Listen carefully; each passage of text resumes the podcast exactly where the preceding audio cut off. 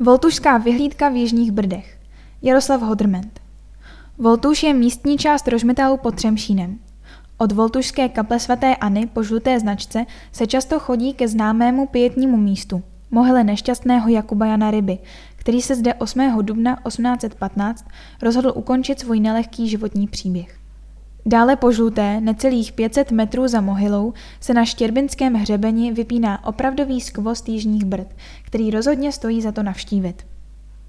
Voltušská vyhlídka, 695 metrů nad mořem, překvapí opravdu pěkným panoramatickým rozhledem.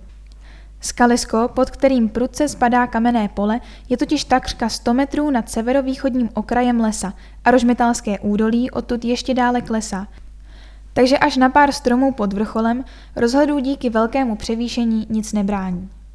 Jako první nás asi upoutá 14 kilometrů vzdálené temeno Třemošné, 779 metrů nad mořem. Na východě výrazně klesající k příbrami.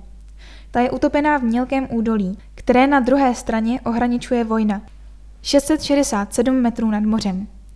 Za ní je v dálce patrný hřeben spojující brdské vrcholy Sádka, Klouček a Slonovec a ještě dále ubíhající hřebeny.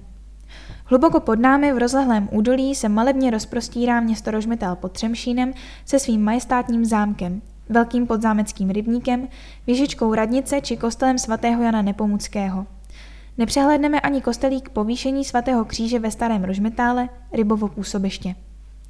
Dále vlevo je částečně stromy zakrytý výhled na mohutný masiv brdských osmistovek, Prahu, Malý tok nebo Brdce.